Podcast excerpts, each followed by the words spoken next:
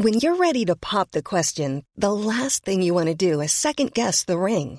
At Bluenile.com, you can design a one of a kind ring with the ease and convenience of shopping online. Choose your diamond and setting. When you find the one, you'll get it delivered right to your door. Go to Bluenile.com and use promo code LISTEN to get $50 off your purchase of $500 or more. That's code LISTEN at Bluenile.com for $50 off your purchase. Bluenile.com code LISTEN. Ever catch yourself eating the same flavorless dinner three days in a row?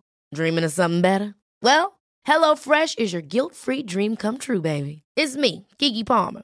Let's wake up those taste buds with hot, juicy pecan crusted chicken or garlic butter shrimp scampi. Mm. Hello Fresh. Stop dreaming of all the delicious possibilities and dig in at HelloFresh.com. Let's get this dinner party started.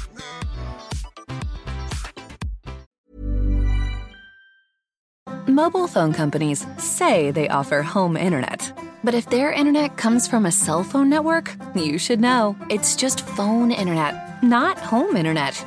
Keep your home up to speed with Cox. Cox internet is faster and has more reliable download speeds than 5G home internet. Cox is the real home internet you're looking for. Based on Cox analysis of Ookla speed test intelligence data Q3 2022 and Cox serviceable areas, visit cox.com/internet for details.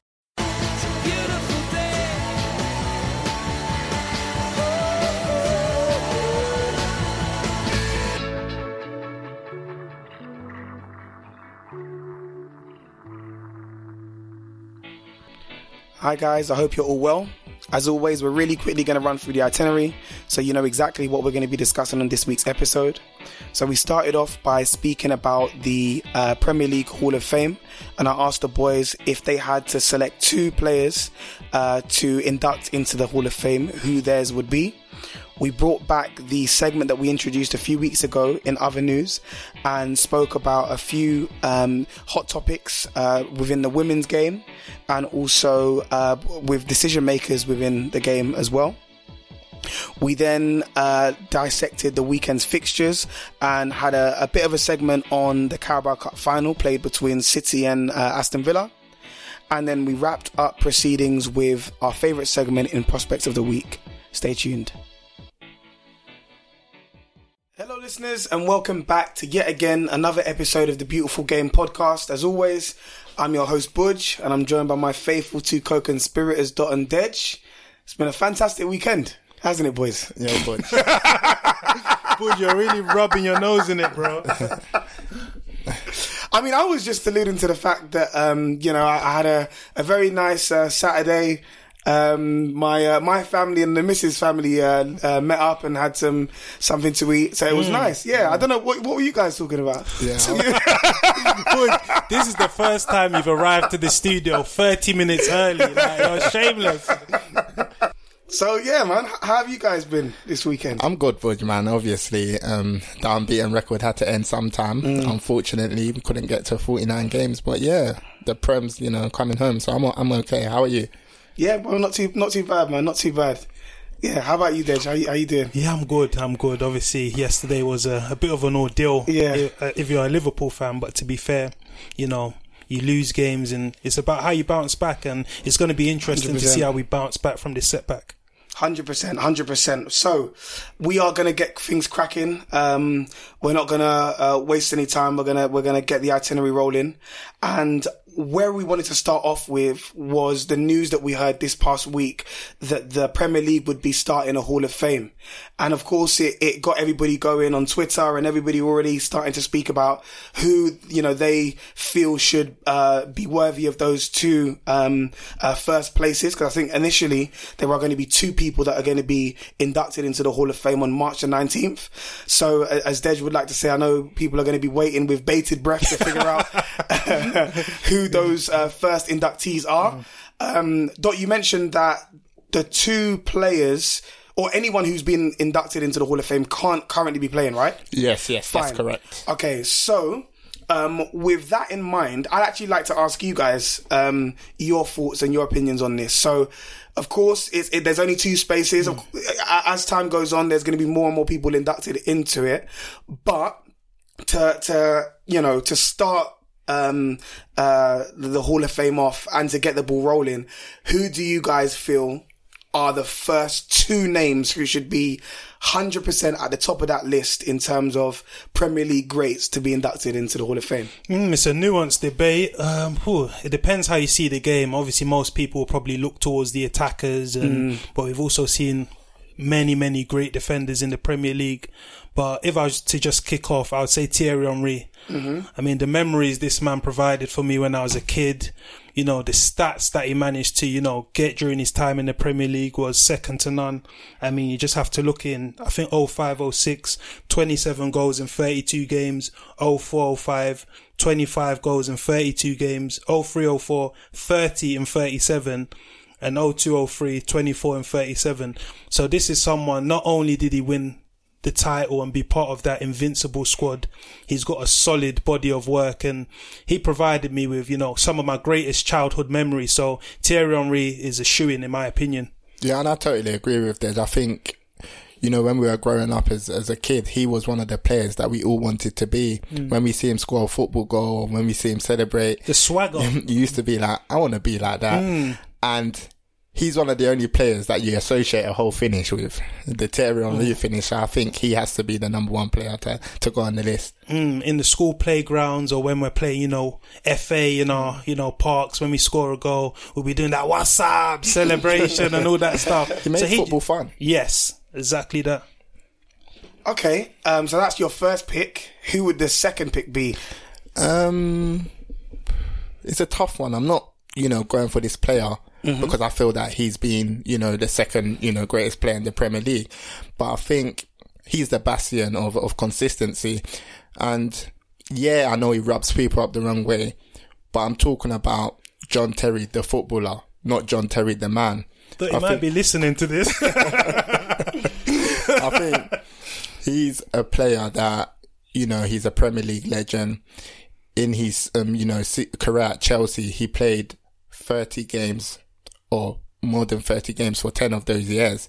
So I think when you think of Chelsea, who is you know the symbol of that team, and I think you have to look no further than John Terry, and he was also great for England. And I feel that this is a defender that when you're talking about your Premier League all times 11, I think he has to take one of those centre back spots, in my humble opinion.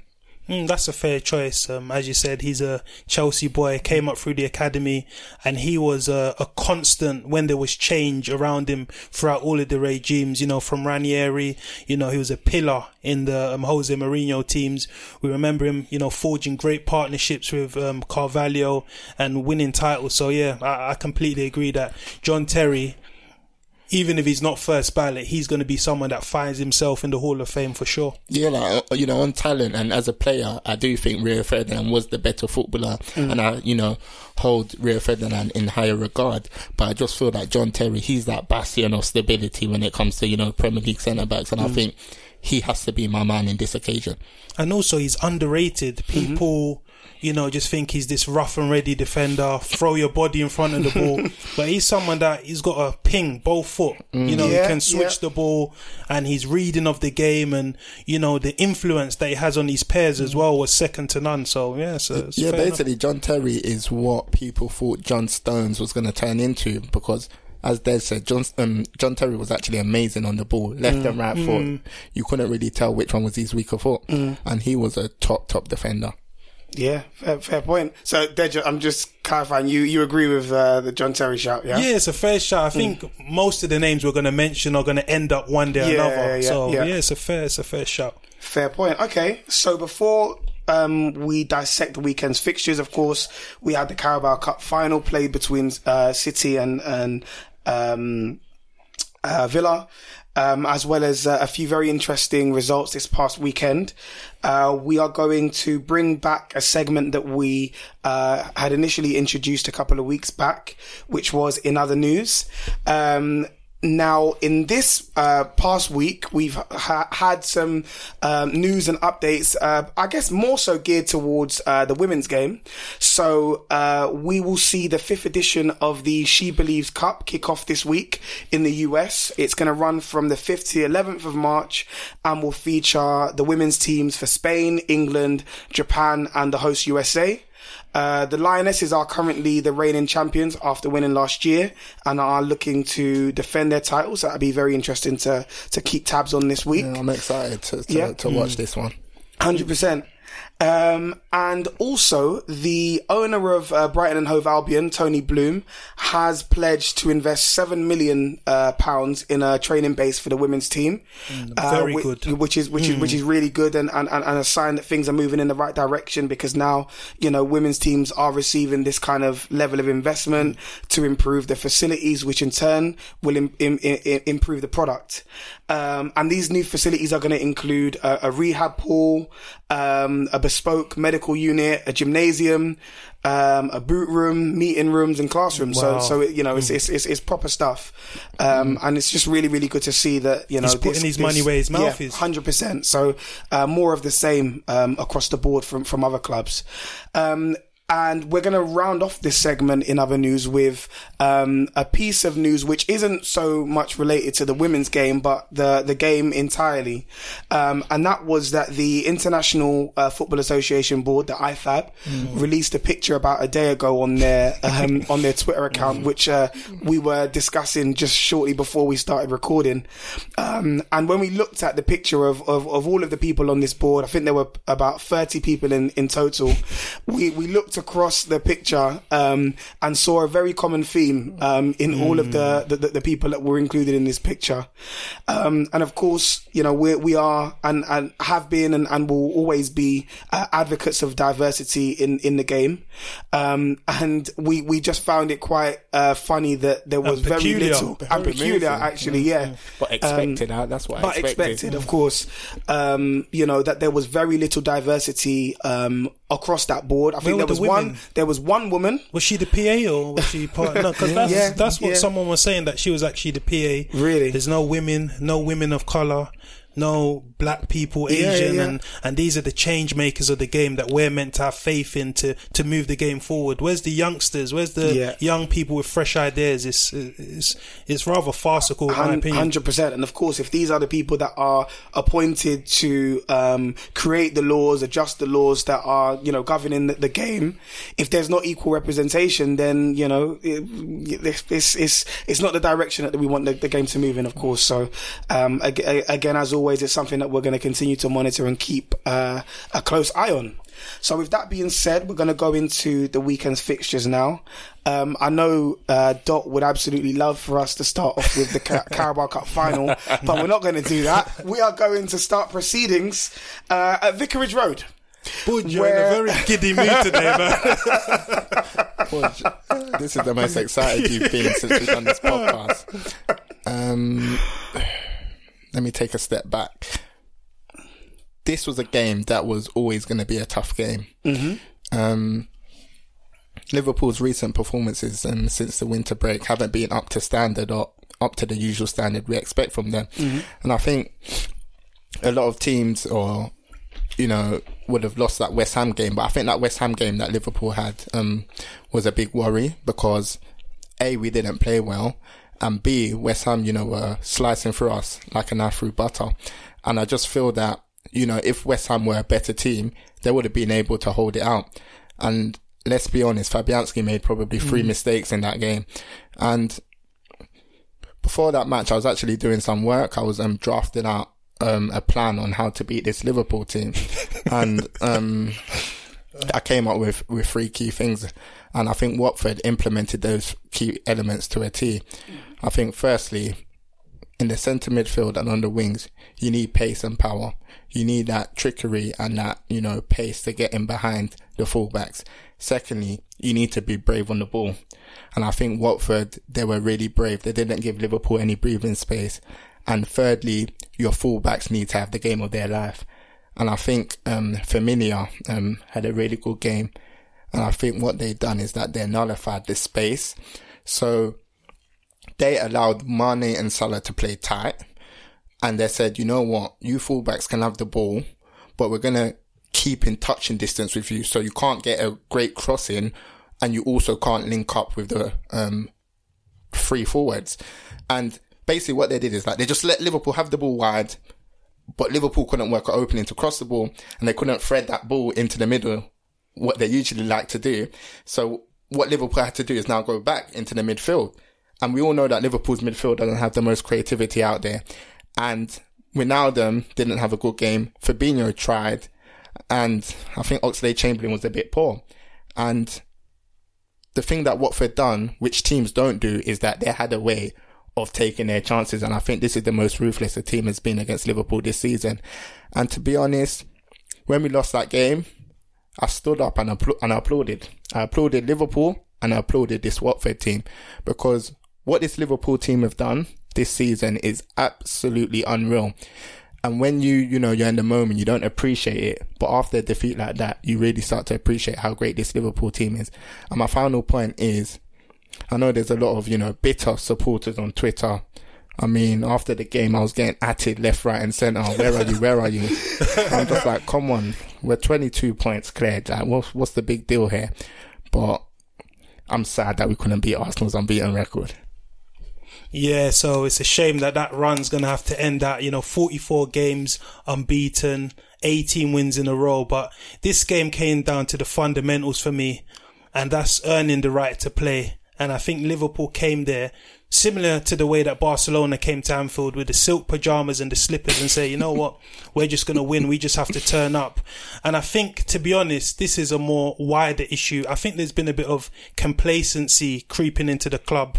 I remember the game, the Monday night football game against West Ham as well. I thought the fans came there sort of in a way, yeah, we're going to win this. We don't need to turn up, do the job. And football doesn't work like that you need to actually apply yourself. And there's one key word that Jurgen Klopp always says: "We're hungry for the points." And I didn't see that in this Liverpool performance. I thought the players were poor with their passes. I thought there was no communication on the pitch. I think for some of the goals, I mean, there were so many errors of judgment. The first goal in particular, you know, Lovren getting too, too emotional I mean, we've seen this with um, Dejan Lovren. He's very, very emotional. He's got ego. He thinks, you know what? I'm not going to win this battle, but I'm going to keep trying. The top centre backs think, okay, you've got me for strength here. I'm going to ask for help. But Dejan Lovren keeps persisting, persisting, persisting. For the second goal as well, it was poor you know, by the byline, Troy Deeney threading through that ball, and Ismaila Sarr, once he's gone, he's gone, you can't catch him. Then he got the sandwich out and dinked it over Alisson the third goal as well. I mean, you know, at least there was one constant in this Liverpool performance. You know, Trent Alexander Arnold putting the ball in a plate for people, and you know, Troy Deeney finished with a plum. And yeah, but don't you think just to go back on Lovren that that sums up his career? Like you can't win every aerial battle, but he continues to always go in. It's ego and.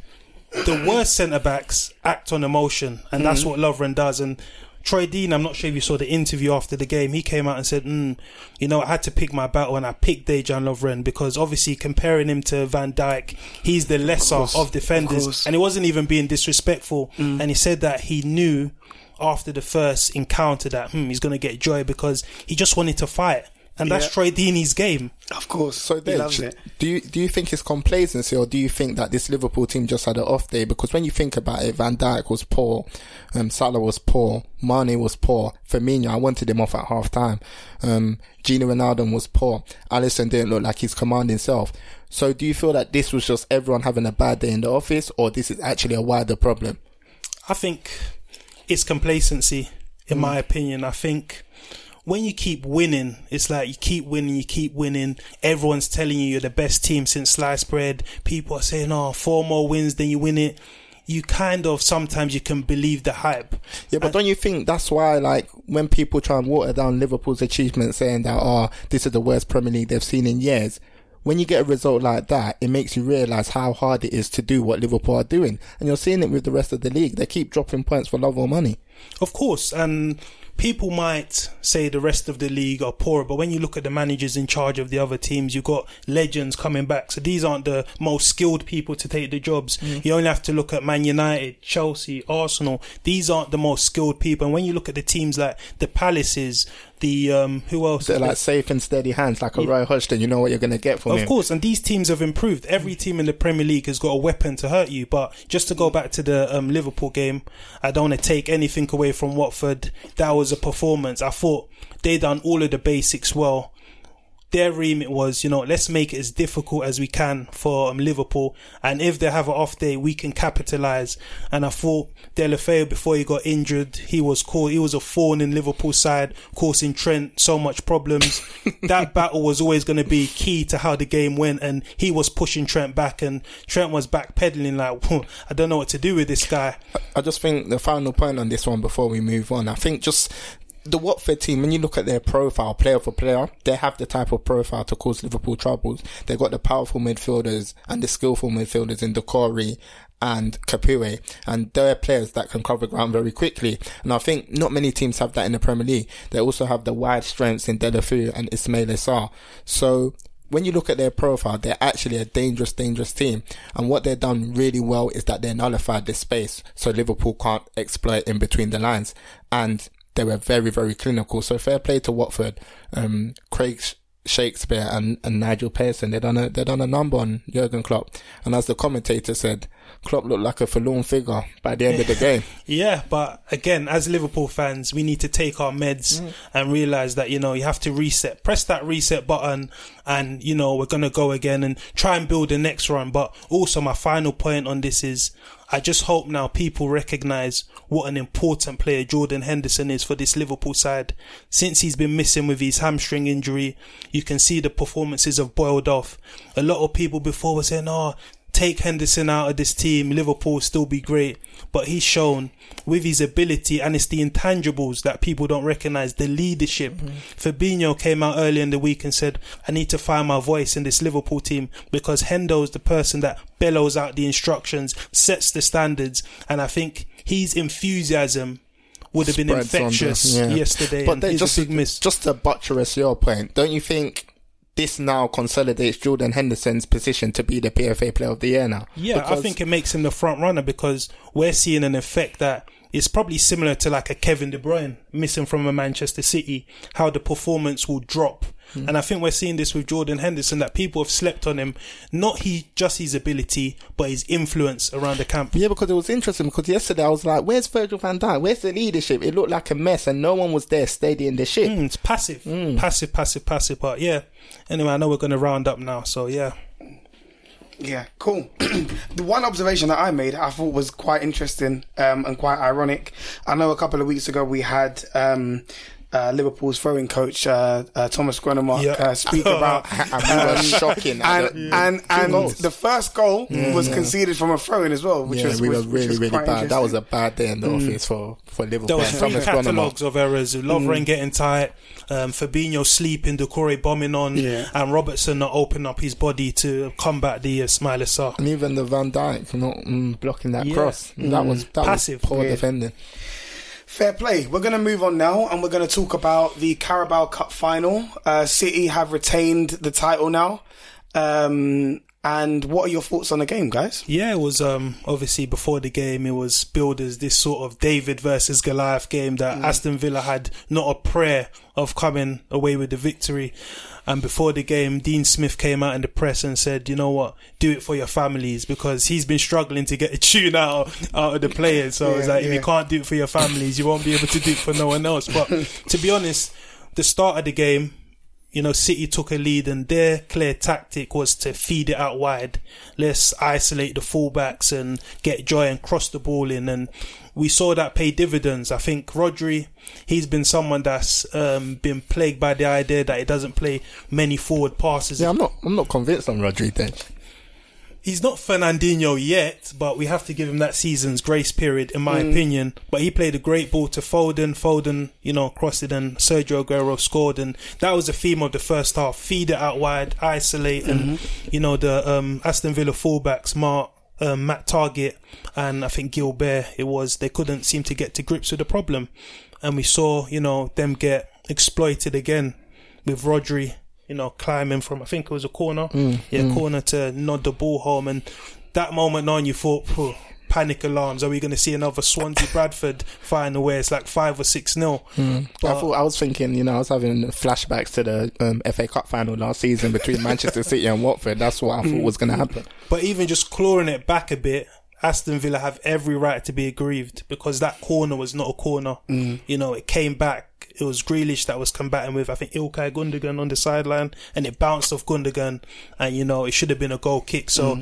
they had every reason to be aggrieved. Then Aston Villa started to get a foothold in the game. You know, they started to be more brave. They started to be higher up in the pitch, and you know, John Stones, the much maligned figure for Manchester mm. City, people are saying, you know, he's a talent, but he's not quite kicked on.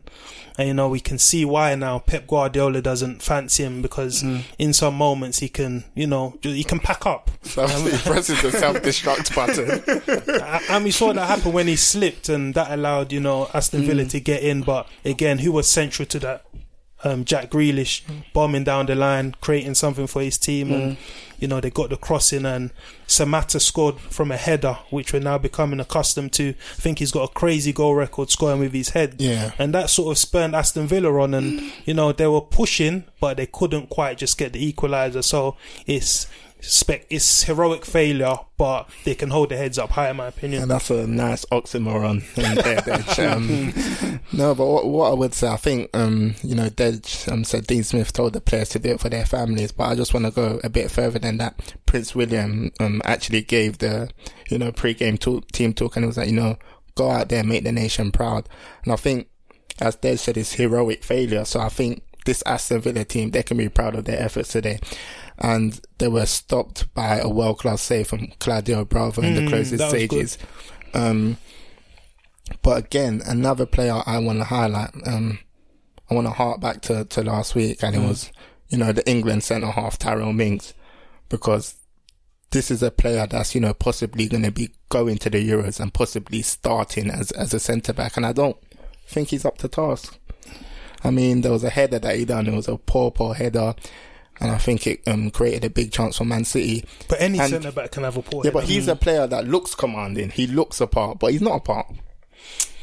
Obviously, people have their divided opinion about Tyrone Mings. I think he's a decent centre back. He's not elite in England. There's obviously players ahead of him. Your Maguires, your Gomez's, your you know. So um, I think he's not one of our best centre backs. But I think for Aston Villa, he's he's a good defender. Okay, so would you say like he's definitely like you know top ten prem standard? I I I, I don't know. top ten, top ten's probably a stretch. But I think he's, he he's a defender that's going to be you know possibly starting for England. Is that is that good I enough? don't think he's at that standard just yet, but I think we need to remember as well the journey that he's had, you know, from Chippenham Mm-hmm. Town, going to Ipswich, and, you know, going to Bournemouth, having injury setbacks Mm. and bouncing back again. So I like his story, and Mm-hmm. I think he can bring something to that dressing room. I think he's got elite mentality, and that's what's seen him through. Final point wasn't it? Um, you know, Eddie Howe had the option be- between choosing um him or Nathan Ake, and he went with Nathan Ake. But again, if we remember, Tyrone Mings had several injury problems at Bournemouth, which obviously curtailed him and, you know, he couldn't recover it from. Mm-hmm. So sometimes players need different environments to shine. And I just think that Bournemouth environment wasn't mm. his place to shine. And at Aston Villa, he's found a home somewhere he's comfortable. Obviously, I'm not taking away from him. I respect his mm. journey, but and I know that he's been, you know, ravaged by um, injuries. But I just feel, you know, like people see him as a, you know, a top level centre back, and he's linked with, you know, quite a few of the top six clubs. But I don't think he's at that standard. Obviously, that's your opinion. You know, it- it's open to interpretation. But I think he's a solid, solid level Premier League defender. And yeah, we wish him well. Fair, fair point. All right, we're going to move on to another very um, uh, interesting, and I, I, I might even say uh, shock result. Um, it was a game played at the Tottenham Hotspur Stadium. Buj, what are you talking about? Shock. What's the shock here? what that there was five goals or you need help. yeah? What's the shock? Um, that Wolves went uh, to Tottenham Hotspur's ground and and and um, won three two, Yeah. coming back t- on two occasions from a goal down. That's what the shock is. No, that was always going to be a Wolves win. I don't see, Really? Yeah, yeah. I don't see why that's a shock result. I've come onto this table several times. I've taken a few pelters online, but I've said, what what's changed at Tottenham? You- I mean, this is the thing. Uh, I, I, and granted, you do you have a valid They've point, the but they've point, got how many in, how many injuries do they have at the points haul moment? in the time since Mourinho's been there? What? So because you have injuries, you can't pick up points. No, I mean, this not is a lazy- necessarily. it's a lazy excuse. If you've got injuries to key players, the focal points in your team, right, the two highest goal scorers in your team, of course you're gonna you're you're gonna be Okay, affected. I get it. I get it. What? So that causes you to concede three goals against Wolves. No, I think to be honest, it's not a valid excuse. I made the point I think last week that when you look at Burnley, they Yeah. were missing Chris Wood, Ashley Barnes, yeah, and they found other players that can come in and do a job. Mm-hmm. So you have to blame the recruitment that they haven't, you know, solved the striker Yeah, issue. yeah, so yeah, yeah. as I said, I mentioned I before, they were linked with every striker and their dog. I think Olivier Giroud was being linked. Mm. Christoph Piątek was being linked as well. So that's a failing from the recruitment Yeah, side of things. and- 100%. and obviously Mourinho's bought the narrative that oh, it's going to be a struggle until Mm-hmm. um, July, and those sort of things become self fulfilling prophecies. Yeah. But just to go into the game, I think obviously Mourinho made some changes. He tried to combat the pace of um, Wolves on the counter attack with Jota and Adama Traore. So he went for pace at centre back. He went for Davinson Sanchez and um, Tanganga and Eric Dier in the middle of that just to combat the pace. And it didn't seem to be working because Tottenham were stretched at times and they didn't seem to have that solution for the. Dej, sorry, pace. just quickly, what, what do you think of this um, Tanganga experiment? Do you think it's over, or do you think it should finish? I think he's a young player and we've got to give him time. Today, he, you know, for the third goal, he was absolutely skinned, to be honest. yeah. He, he got sold the dummy. Um, also, for the first goal, you could argue that he was at fault. The ball ricocheted off him, then inadvertently felt um, Doherty. So, I think it's harsh. No, because- when, because when I- you look at what Tottenham are going through, this is a tough time for them. This is a transition time, and you can see that maybe his confidence is dipped. But also, when you're a young player and you're being filtered out right back, left Yeah. back, centre back, it's difficult. Man. 100%. And, and, and that's the point I'm trying to make. Like, I think this Tanganga experiment it, it needs to come to an end. Like, I like As what in Mourinho- be playing in I the like team. the way Mourinho's bleeding him into the team, but you're playing him at the top level when he's not ready for the top mm. level yet. Yeah, but Mourinho's hands were sort of forced. He was selling Danny Rose. I remember he first got his opportunity against Liverpool. He shone. We have to to have a good. But I think maybe Mourinho can be drip feeding him in and out of action. Mm-hmm. Maybe playing him consecutively is probably more detrimental to his long term development. Because I think just final point on this one. I think Dej, when you played as as a youngster, you always wanted to play in your favoured position. So when a manager says, Dej, you're playing at right back today, you're playing at centre back, you're playing at right wing or whatever, how does that feel as a young player? Because you didn't like it. Of course, you don't like it, but I think there's a difference between youth football and professional football. Mm. As a young player, if you're getting told, I'm making my debut, you think, I'll play anywhere. Mm. That's that young enthusiasm, that just wanting to make your debut.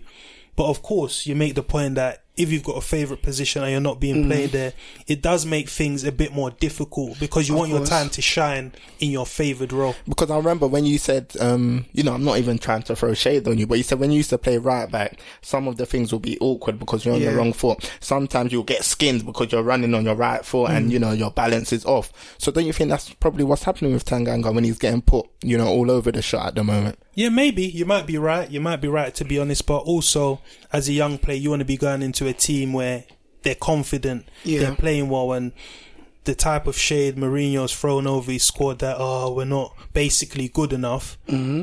If your experienced pros aren't confident, if your Jan Vertonghen's, your Alderweireld's are getting left on the bench, and you know it's a mixed bag or a, a mesh of players, mm-hmm. it's not going to rub off well on you. Let's be honest, M- Mourinho's trying to put wool over our eyes, and he's not tricking me, that's for sure. But just final point on this, I think this Wolves team, they are very, very dangerous. Very much and I think Nuno Espirito Santo is one of the most underrated managers in the country. And I think, I think like this resu- result shows the mentality in that team for them to go down twice Yeah, exactly. to come back and to win the game and to see it out. I just think that guy's doing a terrific job. And I don't think Wolves fans will want to hear it, but I think he will be leaving that team very soon to go to bigger and better. And just a final shout out to Jimenez. Um, that's his 22nd goal of the season. I remember Dej um, saying at this point last year that he was probably the best striker in the Premier League last season, um, on that season. And I think Dej used to say was better than Lacazette, and I don't think many people Yeah, are arguing that now. I think people, you know, will not be complaining with that comment, but also Mm. Wolves picking up 35 points from losing positions since the lo- uh, since the start, sorry, of Mm. last season. I think that's an amazing haul, and again, that goes to the mentality because let's not forget this is a team that was playing Europa League football midweek Mm-hmm. away to Espanyol. I know they lost the game three two, but to continue bouncing back and delivering powerful performances hmm. that just shows where they're heading. And don't be surprised if they get into that top four conversation. Hmm. I remember i think Udoka from gold diggers was saying you know what? They're going to get top four and it's looking a hell of a hmm, shout. F- fair point. Okay, I've got another shock result for you. Um, and this was a shock result because so far this season, prior to this game, West Ham's only win of the season had come on New Year's Day. Um, so they hosted Southampton at the London Stadium. was that against And- another south coast team as well their win Um, I don't know, actually know that. You Bournemouth. Des. was it? Was it against yeah, yeah, Bournemouth? Yeah, Ah, the 4 0 right. drumming, yeah. Ah, yeah, yeah, yeah. No, I actually remember that. Okay. Um, so, of course, that so th- this was a, a- a shock result with be- be- because of because of that, and also, you know, we saw prior to the game there were. Um, some protests um, with, with um, you know the, the the fans saying sort of back the team and not the regime, Yeah, and of course them them sort of vocalizing uh, you know how how upset they are at the management of the club uh, currently. Um, we saw some some some really really uh, interesting um, uh, you know, sort of patterns of play and, and, and a bit of confidence and swagger from some of the, the West Ham players. I saw uh, Sebastian Haller uh, do a, Rabo- a Rabona Yeah, uh, uh, yeah, through yeah. pass, which was What a pass. You know, it was it, was- it was quite interesting. So yeah, guys, take take us away. Um, uh, Dej, what are your thoughts on the Yeah, game? it was an interesting game. It was a tactical affair, and I think you know, obviously, David Moyes gets cut a fair few bit of slack. And to be honest, I thought his tactics were spot on. You know, he decided to allow Southampton to have majority of the ball. I think they had like 66% of the ball. So that was him basically saying, we know you're going to press hard. We know you're fitter than us, mm. but what we're going to do, we're going to let you have the ball and see if you can break us down. Mm. And in the meantime, we've got potent weapons like Jarrod Bowen and Antonio to hit you on the counter attack. Mm. And that's the way the game panned out. I think the first goal, Jarrod Bowen, this is a guy that I've raved to you guys about on this platform off air several, several times that I think mm-hmm. he's someone that's going to do very, very well in the Premier League. And the way he took that goal with Very aplomb, well taken goal. dinking it. And mm-hmm. what was interesting, he said, "Oh, the stats guys told me before the game that um the keeper likes to dive low." So he said it was an instinctive finish, and he said he didn't even have to look, and he just got the sandwich out and and dinked it. Mm-hmm. So I always think the first goal in this game was going to be crucial. Mm-hmm. If West Ham didn't get it, I think we may have seen some of the scenes that we saw against Burnley last season where the fans absolutely lost the plot. Mm. But thankfully, from a West Ham perspective, you know, they got the goal. And obviously, Southampton got the equalising goal. And funny enough, was Southampton's most potent weapon, the counter attack. And that's how, how they scored the um, equalising goal. You know, mm-hmm. Ward Prowse squaring it to Obafemi and him finishing well. Yeah. Then after that, that's about personality. Are you going to go into your shell? Are you going to continue doing what you're doing? And I thought West Ham responded well. Mm-hmm. You know, the fans were behind them. You could see that the fans, if Hundred they percent. Well done to the fans. if they saw something they'll get that they could get behind, they were going to get behind them, Mm-hmm. and that's what they done. To be fair, so you know, Sebastian Haller, you know, squeezing it in from a tight angle, yeah, yeah, yeah. but the persistence goalkeeper, pays off, man. That's literally what it, what that was. The goalkeeper That goal. was laughable. Yeah, the goalkeeper, what- you know, what a clanger. You know, McCarthy, like, what, what was he doing? I mean, and then it was shocking, to be honest. When you're in that lowly position, you need people to be doing their jobs effectively. And, you know, yeah, go on. Yeah. Yeah, I just feel. Um, I think the last week in this West Ham's um, development has been really important. I think not not just on the pitch, but I think mentally. And I think there was a lot of uh, you know backlash after the performance against Manchester City, and then they came to Liverpool and showed a brave showing. And then it was all about this. This was their cup final. This was their, you know, last hope. I think if they lost this, they were definitely going to go down. And I think you really have to applaud the mentality in that team because they could have easily, you know, gone into their shell after that Liverpool defeat. And I think the key difference with was that they got players close to Haller. And there's too many times this season that I've seen Haller, you know, cut um, an isolated figure up front by himself. But I think, you know, the the addition of Bowen has been really important to, you know, running behind, and he's someone that can play off of Haller. And I think Antonio, he's another key, you know, pillar in that team. And it's so funny because that was only Antonio's second goal of the season. And it feels like I've seen his name on the score sheet so many times. But um, it's a great win. And I think if West Ham continue to play to that standard um, until the end of the season, I think they are going to stay up. But I think they still need to get some big results against the top teams that they've got coming up in the next few weeks, in my opinion. Also, shout out to um, Pablo Fornals as well. He was a big fawn in um, Southampton's opposition, Yeah, yeah, providing yeah. two assists, and he's someone that was built high. I remember the 100%. Euros before the season started, everyone had massive, you know, hopes for him, and 100%. so far he's failed to deliver. Mm-hmm. But that was a good showing for him, and hopefully long may it continue. But from a Southampton perspective, just to round off, that's you know three defeats in their last four games. So they've had this upturn in form, and now they seem to be plateauing. Mm-hmm. Obviously, I think they're safe anyway. I think they've got enough points that will give them that buffer to stay up. But it's Mm. just one to note. And that was West Ham's um, third win in their last 14 games. Real relegation form, but you've got to start from somewhere. Yeah, yeah, hundred percent. Thanks for that, guys. We're going to move on now. Um, another quite uh, interesting game was the, the the one played between Everton and United at Goodison, Goodison Park, which ended one one. Uh, an early uh, David De Gea clanger uh, earned um, Calvert Lewin a, a goal, and um, Bruno Fernandes scored. But really and truly, it should have been a, a goal that was easy to save for Pickford. So clangers from both goalkeepers. I say that also, though. However, um, I don't know if they redeemed themselves, but they did actually pull off both of them. That is uh, Pickford and De Yeah. pulled off some really, really good saves um, after those uh, moments of madness from, from them. Um, and then, of course, we had in in you know in in uh, injury time uh, the the goal from um, Everton that was uh, that was chalked off because of VAR, and we saw, of course, at the end of the game, uh, Ancelotti receiving uh, the red card. I think he was he just blown his lid and he was just so Mm. Normally a calm figure as Nor- well. Normally a calm figure. Mm, You don't expect that from, from Angelo. He's at someone all. that's, you know, usually coolness personified. Hundred percent. Um, so, what are your thoughts on, on on the game, guys? Maybe we should start with the the, the goal that was chalked off.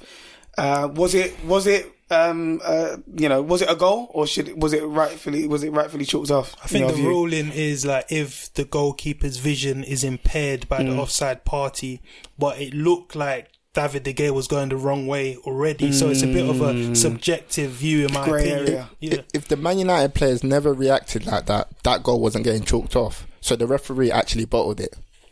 Yeah, it was a it was Mm. a touch and goal decision from me, but I think it should have been given in my Mm-hmm, opinion. I think it was a legitimate goal and you know, Everton can feel rightly, you know, aggrieved by Mm. it and I think that's why Ancelotti voiced these concerns and his opinion to, to the official and, and got sent off. So I'm not sure what that what does that mean? does Is it- he yeah, banned for three games or I'm sure we'll have um, some mean? sort of, you know, touchline ban because if a referee receive, receives a red card, they, they get, he's going to be sent off for his next game. Mm. But sorry, they just to interject. What I would say, I think that was um, two evenly matched teams. I think um, both teams are, you know, similar places in their development. Um, just a quick point on the goalkeepers. I think Pickford is not good enough, and I think David De Gea is now not good enough for the top level because I think he's past it. Um, I I don't think any of the teams deserve to win the match. I think both teams had spells in the game where they were on top.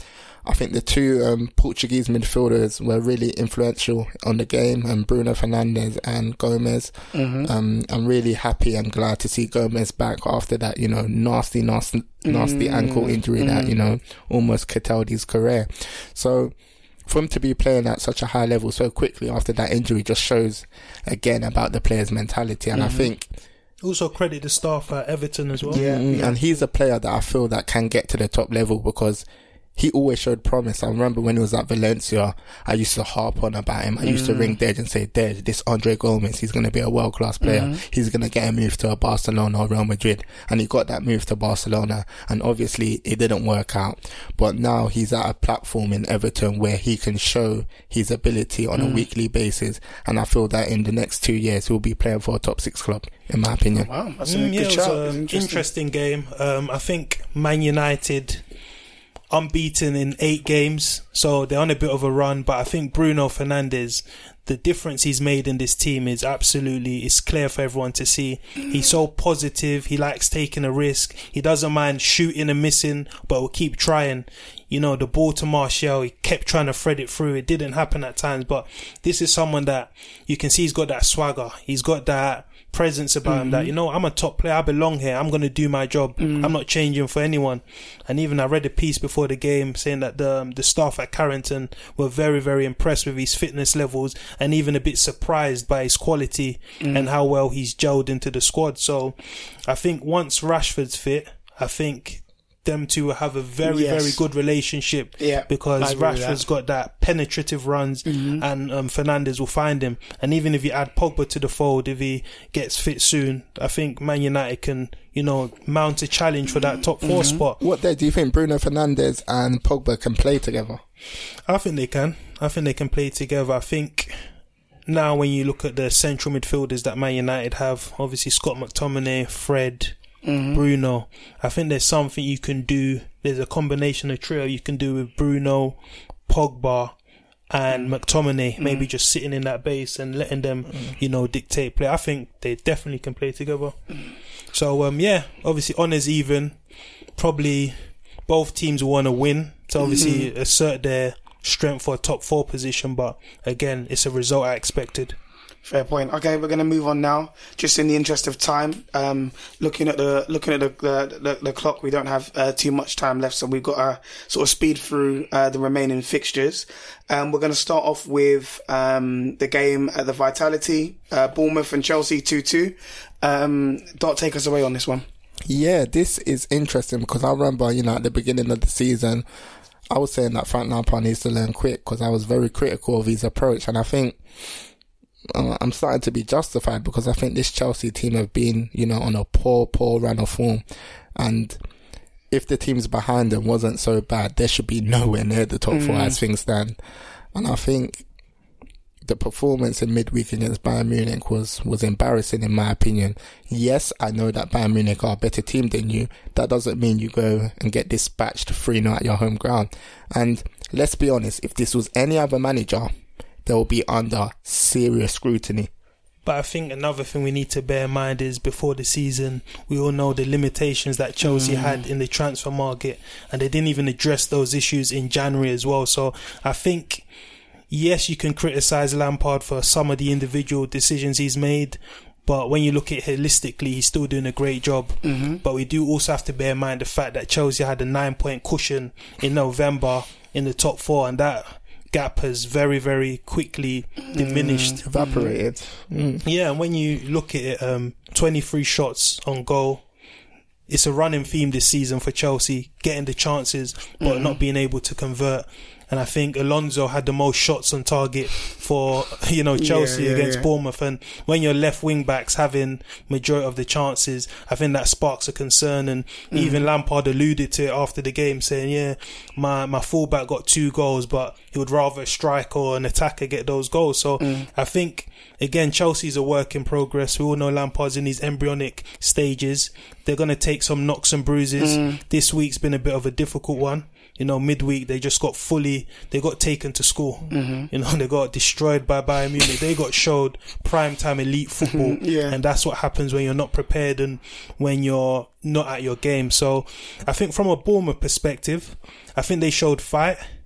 I think that second goal, the Alonso equalizer, could have been avoided. Mm-hmm. I would have liked Ramsdale to push it out wide. I think he kept the ball in play where it gave Alonso the chance. Yeah, and but also then- Ryan Fraser as well was sleeping, which Did didn't that- help. I actually watched that game and I think it got to the point where Bournemouth were so stretched, you can just see the goal coming. So if it didn't come that way, it was going to come two minutes later. Honestly, they were dead on their feet. Mm. mm, But a positive for Bournemouth as well is they're starting to look more like their old self. Mm. They're Yeah, creating yeah, chances. yeah. They look Well full of life. goal. I think mm. So- there was a second goal for, for Bournemouth that was well worked. Just, just final point on this one. I think that Chelsea performance is indicative of their season. They have spells in games where they look, you know, like a top four team, and then they have other spells in the game when they look like a relegation candidate. Mm. And I mean, some of their defending is schoolboy, mm. Tomori. I can see why he's been out of the team for a long time because he was. He was a ticking time bomb. Mm. I, I have He to be totally down honest. I, I understand. He's got, he's early- got early mistakes doors, in his game, but I again, when understand you're a young footballer, player. Rhythm, rhythm is so important. He's been out of the if team you're just thrown while. Mm. into the team, you can't just expect bang. I've got my form. Mm-hmm. It takes games to grow into um. Yeah, but I just feel that with Lampard, there's too many rookie errors, and I think.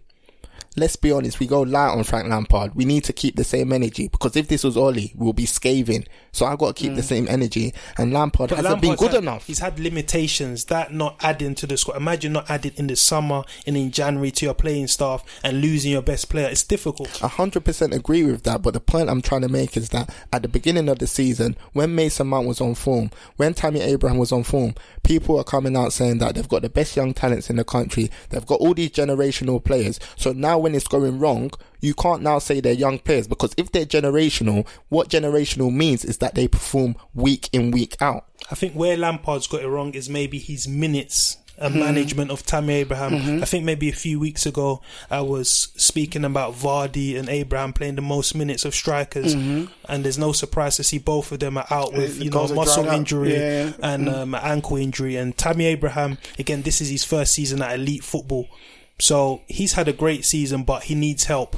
And probably Lampard's underutilization of Giroud is Yeah. what's come back to bite him in the bum. And just, just final point on this one. Sorry, but I know we need to mm. move on because of time. I think some of Lampard's management has been very, very poor. Let's be honest.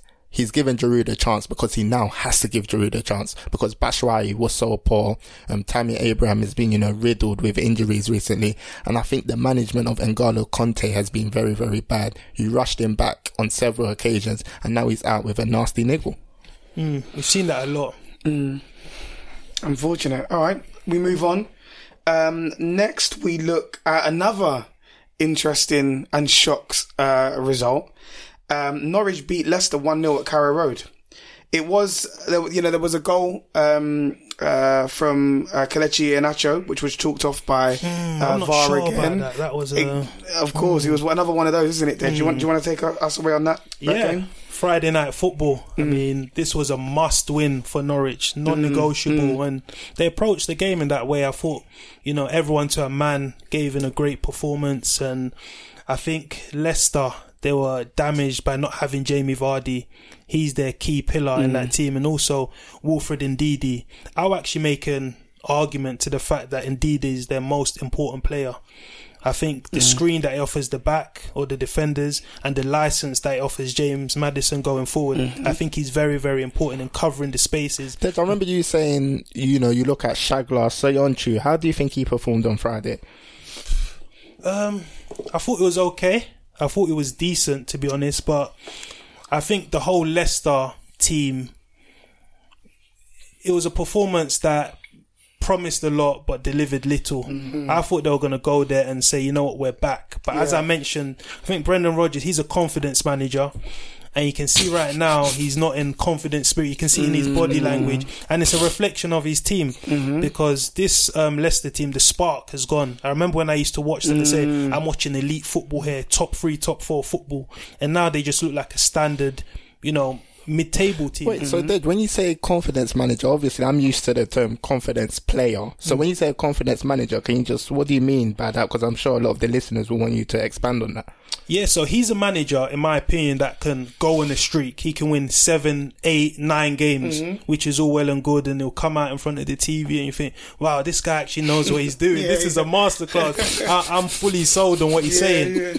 But at the moment, he has some bumps and bruises. It becomes much more difficult for him, and you start to see him maybe panic mm. and make some odd decisions, and you think, hmm, Has he really cracked under the pressure? Mm. But make no mistake, Leicester have had a brilliant season so far. I think they're yes. gonna they're gonna consolidate that top 4 mm-hmm. But I think going forward, it's gonna be interesting to keep an eye on on, on this Brendan Rodgers project because people before have said, "Oh, he's an elite manager." I think he's a good manager, but I don't think he's that great manager that people are billing him out to be. What? So you think he's like good to very good?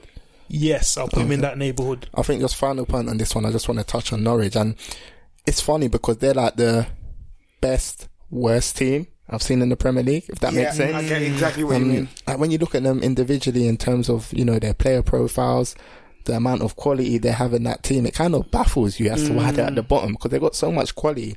I can at least you know mention five players that will walk into Premier League clubs right now. You know now. the problem with Norwich? They're like a under twenty three team. Hmm. They do so much good stuff. You'd be like, oh, it's pleasing on the eye, but you just know that mistake Hmm. is around the corner. But sorry, though. Yeah, but again, that was a game um, where they didn't make any mistakes, and you can see them, you know, get a big result. And I think, you know, just as what you said, you watch Norwich so many times, and you see them crippled with with mistakes, you know, just making schoolboy rookie errors. But I think, I mean, that that strike from Jamal Lewis, the way he just cut across the ball and you know slotted it past Put some Schmeichel, swaz on that. Yeah. that was one of the the goals of the month. Um, so yeah, it's it's a great result for And Norwich. just to, to pinpoint Ben Chilwell finally, I thought it was poor defend, poor defending again, and we're hmm. starting to see this a lot with him. One v ones, he's getting beat. I mean, Max Aarons for me beat him far too quickly, hmm. and as Dot said, the Northern Ireland international Jamal Lewis just cutting across, and that daisy cut, that swaz that he put on the hmm. ball was, you know, too much for Schmeichel. But again, Daniel Farke, he's come out in the press and said, "We're not waving any white flag." We mm. believe we can stay up, and it was quite poignant on the 15 year anniversary of Delia Smith's Smith, "Where yeah. Are You?" You know that mm. Norwich mustered up the win, and it's no surprise that they've beaten you know so many top teams this season. Mm. You know, beating Manchester City, going away to Everton, and now beating Leicester because if they can package their game well on one night, they can beat anyone. And I think, um, finally, just to piggyback off of, um, Dej's point, I think that sort of, you know, mentality comes from the sporting director, Stuart Webber, who I'm a massive fan of. And I think he's created, you know, some sort of ambience and a culture in the club where everyone works together. And even if, you know, they are going to get relegated, they're going to work as one and, you know, give their best efforts in every single game. So well done to Norwich. I really like that club. And then the inclusion of um, Buendia was big to them winning as well. I think it's a bit odd that he's been left out of the Norwich starting lineups because he's their sort of chief creator in Yeah. that middle. So And it was good to see him. That was there. a weird one from Daniel Farke, you know, kind of like, you know, calling him out and, and criticizing him. You don't expect that, but to be honest, he did get a tune out of him on Friday night. That's also interesting because another player that I was surprised to see excluded from the starting 11 uh, this weekend was uh, St. Maximin from the Newcastle um, starting 11. Um, now, Dot, I'm going to go to you and ask you to um, uh, share your thoughts on this game. It was a, a, a, a nil-nil draw between Newcastle and Burnley at St. James's Park. Um, and very resolute defending from Burnley led Yeah. by uh, uh, James Tarkowski. Uh, what are your thoughts on the game? Another player that I think is superior to um, Tyrone Mings. Um, I think it was a drab match. Um, you know, two defensive teams, you know, that usually want to counter attack or, you know, score from set pieces. And I feel, um, Newcastle didn't just have, you know, the quality to break down a very resolute and stubborn Burnley. Um, I think both teams will be happy with the result. Um, and no, not much else to say about that game. It was a drab match, to, to say the least. Fair point. Um, and just to wrap things up then in terms of the fixtures, uh, Brighton hosted Palace um, at the Amex, and, and, and Palace um, took all three points, uh, courtesy of a goal uh, from from Ayew. Um, and and so, Dej, let us know what your thoughts on, on that game were. Yeah, the um, M23 derby. You know, this is a rivalry that's been going on since the 1970s. And there was another stat, you know, Roy Hodgson's 100th Premier League game, obviously winning thir- 34 of the games. But um, this game was very, very interesting for me. Obviously, Palace have had a recent hoodoo going to the Amex, not winning in like seven years. So for them to get the three points was very, very good for their, you know, um, survival stakes. And it was a game where I think Brighton had the most record shots on target. I think 24, which is the most they've ever had in a Premier mm. League game. But again, it's that lacking that cutting edge. I think they're a team that their playing style is clear for all to see. It's developed, it's transformed, it's much more progressive, but it's not yielding results. Mm-hmm. I don't think they've won a Premier League game this um, year. So when you think about that form, it's very, very worrying. And another concern is their next four home games are against Arsenal, Manchester United, Liverpool, and Man City. So when you're looking at where they're going to get their points, you know, it's very, very tricky. And, you know, for Crystal Palace, I mean, onwards and upwards for them. And that's back to back wins now. Obviously, after beating Newcastle last week. So they're on a real upward trajectory. And what I want to see now is how are they going to try and break into that top seven, top eight? We know they mm. can survive. They've done that, but they need to really progress. And I think that's the next stage for Roy Hodgson with this Crystal Palace side. And, you know, shout out to Gary Cahill. I think he's been immense for Crystal Palace. That mm. leadership that he's shown, you know, leading them like a rock. He, mm-hmm. he's been a very, very good addition. You know, a lot of people are saying he's damaged goods when he left Chelsea, that he's too old, but mm. he's really, you know, grabbed this Crystal Palace side by the by the horns and you know dominating his defensive duels. And also I just want to shout out Christian Benteke I know he missed you know maybe a sitter in the first half but I think I'm starting to see the old Benteke back. Mm. He's starting to look much more dangerous and this is highlighted by his stats. I think he's registered two goal involvements in his past three Premier League appearances one goal and an assist and that's as many as he managed in his previous 34 in the competition. So that's a mm. stark improvement. And you know Jordan Ayew profited from a, a lovely reverse pass from Christian Benteke. So Palace are looking well. I just got um two questions to ask you, Dej, on this one. I think A is um you said how are they going to go to the next level? Do you feel that you know Roy Hodgson should be at the helm? Um, to take them to the next level, or do you think they need to go for something um young with you know fresh ideas? That's the million dollar question, to be honest, because Roy Hodgson, if you judge his performances and what he's given to Palace, he mm. deserves to be there. Mm-hmm. Mm. But also, there's an argument that, you know, someone else can come because with Roy Hodgson, you know what you're going to get organized team that can win games. Mm. Mm. But a clear area where they can improve, in my opinion, is in that central midfield. I think it's too safe. I think you got McCarthy, McArthur, and Cheikhou Kouyaté. Mm. I think Mihailovic was on the bench mm. yesterday, so I think you can add much more creative spark. I know Max Meyer was brought in, but that project hasn't gone well. Mm. And, and question B is um Wilfried Zaha's miss, and do you feel that that was a bad miss? And what's your take on his form this season? Because he's only scored three goals in around 26 appearances this season, and I don't think that's good enough for someone of his quality. I think for his chance, I think that was a bit of an acute angle, and I think Cenk Tosun didn't help him. I think Cenk Tosun, in his mind, he was going around the keeper to shoot, but Wilf just happened to give him a shout, mm. which is why he left it. But the angle was very tight. But you saw him like beating himself up. He was really like hammering the floor, incandescent to say the least.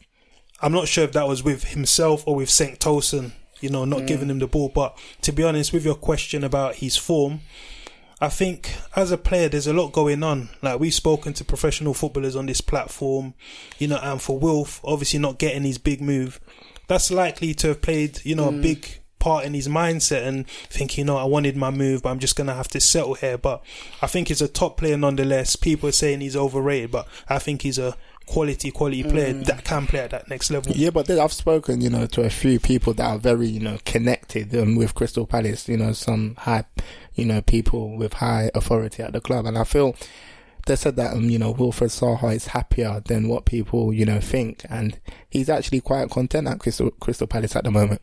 And that's the thing. People get this impression that when they see him on the pitch that he's angry or he's screwing his face. But mm. that's his game face. Off the mm-hmm. pitch, you know, I remember playing with him. He was the banter guy of the dressing room. Mm. He's a jovial character and I mm. think this perception is somewhat misguided because he's a nice guy and, you know, he's a good player as well. And we also saw a really um, strange occurrence with Charlotte kicking the ball at him and getting a yellow card. That was being funny, honest. man. That Yeah, was- it was- Yeah, it was I a love running that. saga. That's what I want to see in the game. I love the beautiful game.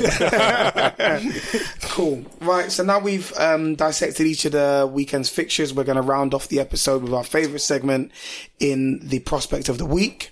Now, for all of you who are listening in for perhaps the first time and aren't familiar with what this segment is. Is, the prospects of the week is not a good thing. It is a figure within football that could be a player, that can be a manager, um, it could be a coach. It can literally be anybody who has been performing and playing um, or playing their trade at the top level for a number of seasons. However, this weekend had an absolute nightmare. Um, baggy passes, overhit uh, crosses. Um, baggy touches, rash challenges, um, goalkeeping errors, uh, poor managerial selections, um, you absolutely, you could, you name it. Um, it could be any of, of, of the above and, and, and more. Um, that list is far from exhaustive. Um, so with that being said, Dot, kick us off with your prospects of the week. Hmm. I was scanning through the results and I was thinking, which one sticks out like a sore thumb? um, and you know, I was actually in the, the area yesterday. I was in Watford. Um, mm-hmm and yeah, unfortunately, I'm going to have to run the theme on Liverpool. And I think that was our worst performance, you know, under, you know, Klopp's um, tutelage. And I think a lot of the decisions made in that game was reactive. I know mm. Deja loved, you know, harping on about managers being proactive, you know, being proactive in the game. And when I looked at Jurgen Klopp yesterday. He was very, very reactive. I mean, you go 2 0 down, then you just chuck on Origi, hoping for him to change the game. Mm. And I think this is a bigger question for, you know, Klopp and Liverpool next season that when you're having a bad time, can you trust Origi to now come on and change the game?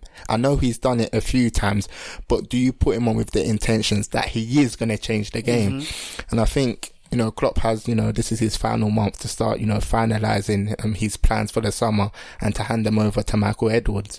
But before I go on the tangent, I just want to say, Jurgen Klopp, you know, I love you. It's, it's love, and I'm not, I'm not trying to call you out, but I've got to do my job. And Klopp, you know, you know, I've got, you know, so much respect for you, but Klopp, if you're listening, it pains me to say you're my prospect of the week. it's interesting because you were talking about the transfer plans and Liverpool being, you know, hotly linked with, you know, the German centre forward, uh, RB Leipzig forward, mm, Timo Werner, mm-hmm. who's issued out a come and get me plea yeah, to Liverpool. himself out. yeah, yeah. I think I think what the position is is that um, Timo Werner has his, you know, heart set out on a move to Liverpool. And I think Liverpool actually have one month to get this deal done. Mm. Um, I believe the release clause is about 50 million euros. Yeah, 51 million. Pound, yeah, I think there's a few um, reports saying that it's a bit lesser than that, but I'm not too sure how solid those reports are. And I think he's a player that will, will take Liverpool to the next level. He's versatile. He can play wide and up front. But yeah, just to go through uh, my prospect of the week, I've been looking through the the news that's been happening in football week, mm-hmm. results, mm. people in the headlines, and mm-hmm. you know there was one incident that caught my eye, you know, a few days ago, and mm-hmm. it involved the Championship club, you know, club that's going well in the Championship. I think they're second now. They won 4 0 this week. Yeah, way to Hull. And involved one of their players who's been prospect of the week several times this season. I remember a game against, I think, Brentford when he let the ball roll under his foot. But this time it's not really a footballing issue it's a racism issue. Mm-hmm. I think Kiko Casilla, he was, you know, caught or he was said to have used racist language to the um, West Bromwich Albion loanee Jonathan Leko, who's obviously at Charlton now. Mm. He abused him by calling him nigger, and he was, you know, found by independent tribunal to be guilty, mm. and he's been given, I think, a six or eight game ban. Eight, eight game ban. Eight yeah. game ban and fined forty thousand pounds and I think it's shocking. And when we go back to the images that we've seen from IFAB about mm. the decision makers of the game, mm-hmm. That's basically the same treatment that Luis Suarez got maybe nine years ago. Mm. So it shows the difference that what what the lawmakers are making in the game, mm. zilch, nothing. And I think this is a wider issue that if we're just issuing out these lenient sentences or these mm. lenient um, fines or whatever, mm-hmm. I think it's not going to make any difference to the game. And you need people at those levels that can empathize with someone like a Jonathan Leko mm-hmm. because mm-hmm. this punishment, in my opinion, is not that much of a deterrent. Anyway, to cut a long story short, Kiko Casilla, if you're listening, you're the prospect of the week. that's a very strong uh, point to finish on. Yeah. Um, and, and thank you for sharing that. Well Um, said, Dej. Well, very well said, Dej.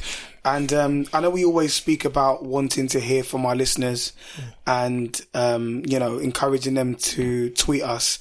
And I think you know, there's never been more uh, uh, an important time for, for, for that to happen than than now. You know, we we always try to cover these kind of topics and speak about these kind of things. Yeah, but we're gonna really keep. want to. yeah, we're gonna keep putting out these messages, whether they Yeah. are racial incidents. We're gonna Yeah. keep talking about this until we hopefully see change. Hun- hun- Racism, we don't- we don't wanna- homophobia, anything. We don't Yeah. want to talk about it, but we just want to talk about the football. But when these stuff rear their um, ugly head, it just We have buttresses our we have point. to. Yeah, a hundred percent. So, so listeners, please do uh, get in touch with us and, and, share your thoughts. You know, do you agree? Do you disagree? Um, uh, like like we said, we're we're, we're going to continue to cover these kind of things uh, because they do need to be covered.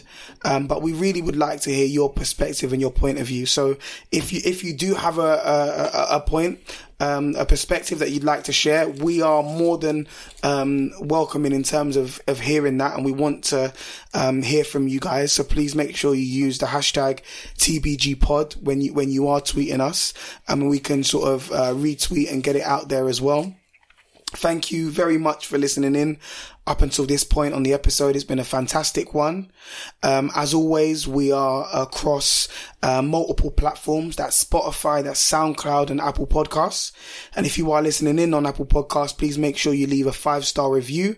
Your engagement, your reviews, um, your ratings, all of these things go a long way in terms of moving our, our platform forward. Um, so please don't, don't, don't take it, uh, we don't, we don't take it lightly. Um, every little helps, literally.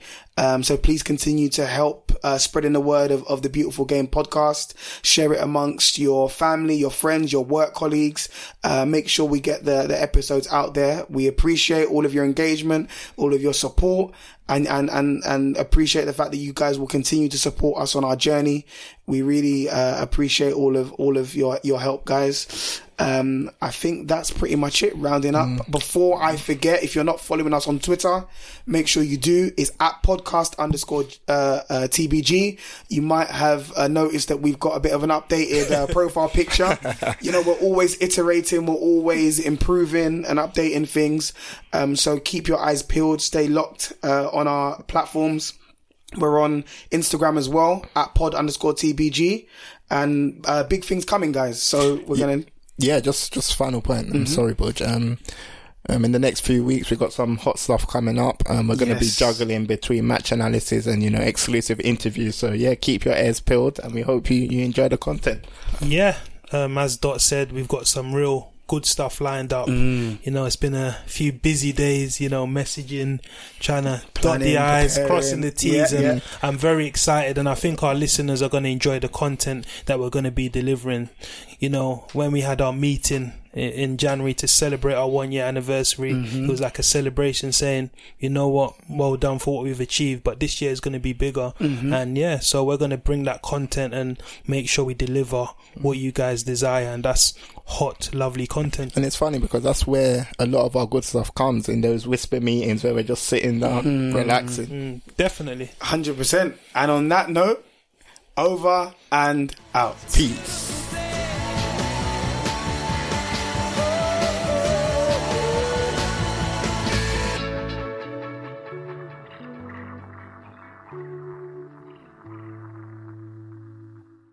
Mobile phone companies say they offer home internet. But if their internet comes from a cell phone network, you should know. It's just phone internet, not home internet. Keep your home up to speed with Cox. Cox internet is faster and has more reliable download speeds than 5G home internet. Cox is the real home internet you're looking for. Based on Cox analysis of Ookla speed test intelligence data Q3 2022 and Cox serviceable areas, visit cox.com slash internet for details.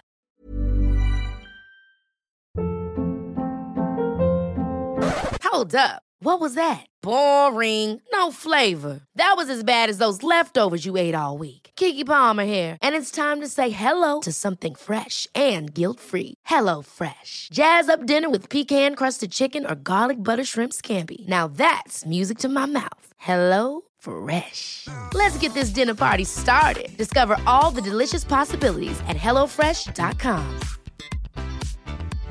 How would you like to look five years younger? In a clinical study, people that had volume added with Juvederm Voluma XC in the cheeks perceived themselves as looking five years younger at six months after treatment. Look younger, feel like you. Add volume for lift and contour in the cheeks with Juvederm Voluma XC. Reverse signs of aging by adding volume to smooth laugh lines with Juvederm Vollure XC.